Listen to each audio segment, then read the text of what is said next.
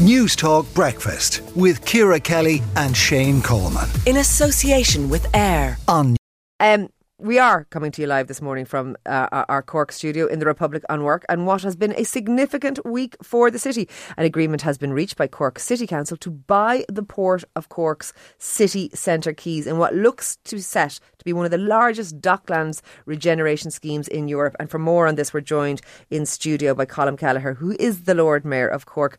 Lord Mayor, you're very welcome to the Republic of Cork this morning. Um, myself and Shane were just talking to you off air there. We were down on the quays last night, down at the Dean the regeneration is visible. There is a buzz around the quays in, in Cork, and indeed, uh, huge amounts of building and development going on. Yeah, and good morning, and I suppose welcome to the Republic of Cork. um, yeah, no, look, the development that's happening in the city at the moment is absolutely amazing. Um, where you, you mentioned the deal that's going to be done there between the local authority here, Cork City Council, and the Port of Cork, um, which will basically, you know, give us the opportunity as a local authority to develop the docks in a sustainable and, you know, a, a right pattern going forward into the future. But the North Docks, which you mentioned last night, are, are nearing completion. You have the likes of the Dean Hotel, Yeah. you have the old customs house down along the quays there, um, and they've been transformed completely. You know, because that part of the city traditionally um, has been was neglected. It was former the former industrial heartland of the city.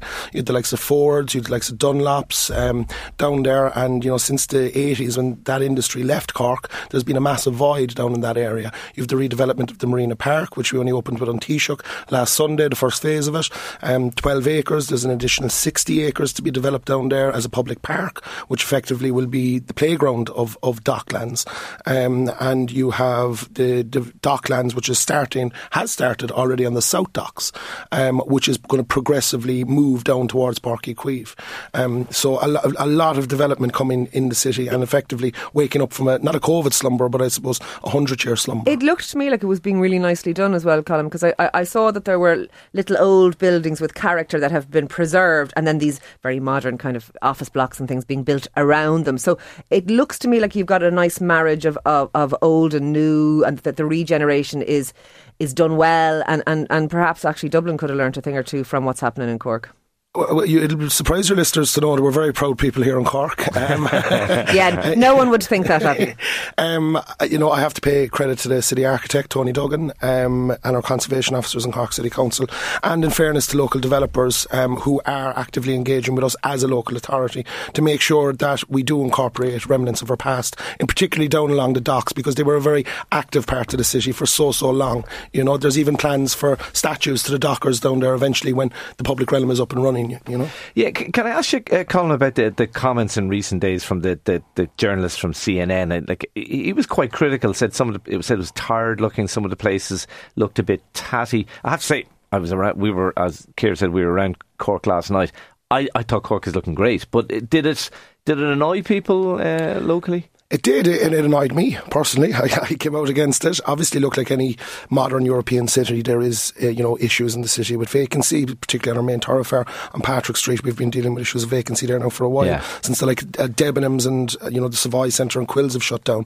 Um, but you know it's no different to any other European city. You know I represented the city in Ravenna at the European Maritime Day just last week, um, and the city the city centre in Ravenna is beautiful, but as you get outside, you see vacancies.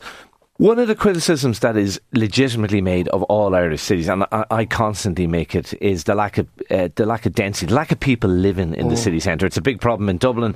It's it's a problem in Cork. We know the development that's going on at the moment, and, and it is very city centre. And uh, you're talking about the redevelopment of the docks.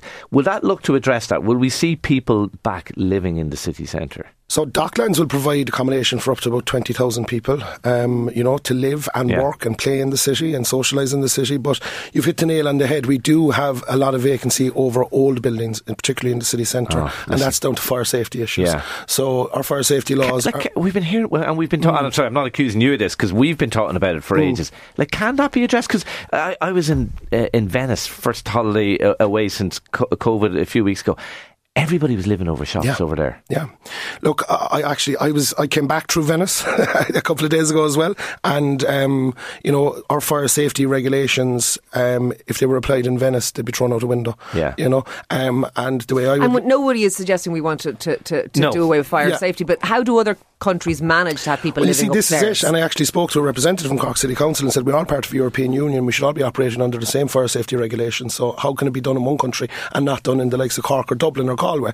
Um, one thing that I noticed that if you go to the likes of any American city, a built-up area, they are living up over the buildings as They well, but they have external fire escapes. So maybe that is something that could be looked at. But then Yeah. you have issues with conservation orders and stuff like that. But we do need to get people back up over shops, vacancies above our retail units. It's prime low-hanging fruit, in my opinion. Opinion that could be retrofitted, but it has to be cost-effective for people to do it. Okay. There's a buzz about Cork. We There is. definitely picked it up last night. Um, we were definitely buzzing last night.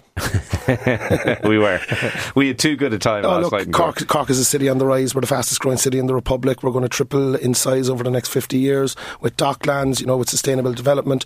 Um, we are given a target of being one of the first European cities to exceed the National uh, Development Plan for a climate neutral city uh, by 2030. So I'll actually be going to Brus- Brussels soon enough to sign that agreement. So it's, it's exciting times for Cork. Um, and, you know, look, we, we just have to do it in a right, sustainable way that we can be managed correctly into the future. Absolutely, and you can actually see it and you can feel it a- around the place. Look, thank you very much for coming in and speaking to us this morning. That is Colin Kelleher there, the Lord Mayor of Cork. News Talk Breakfast with Ciara Kelly and Shane Coleman. In association with AIR. Weekday mornings at 7 on News Talk.